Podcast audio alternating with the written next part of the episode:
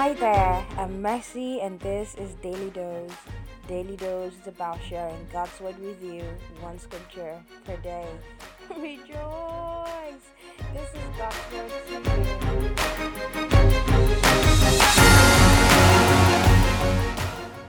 On today's episode, we would be reading from James chapter 1, verse 2, and I will be reading from the Easy Bible translation.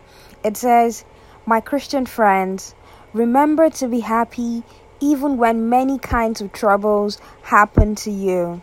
Troubles can help you. James chapter 1, verse 2. Over the last couple of days, we see what faith is we see faith as aligning to God's will. It is beyond self preservation or profiting. With faith, we see a new perspective to hard and difficult times. I know it is really weird to be happy when life is going a different way from the plan that we have.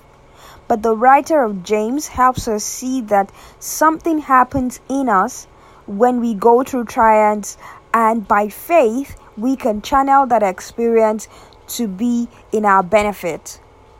So instead of taking our point of view, we choose to see things as God sees them.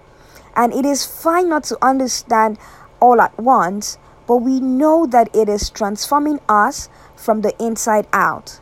I would encourage you to celebrate your wins. Don't see them as small at all. When you are able to move from one day to the other, regardless of the challenges and the hard times, it is worth celebrating. Let your disposition be that of joyful patience. May our focus remain on Abba, the true essence of our life. I pray for someone out there today going through really extreme and tough times. I pray that you find strength not to give up. I pray that you find strength to remain joyful to the end. Your day is blessed and you're highly favored.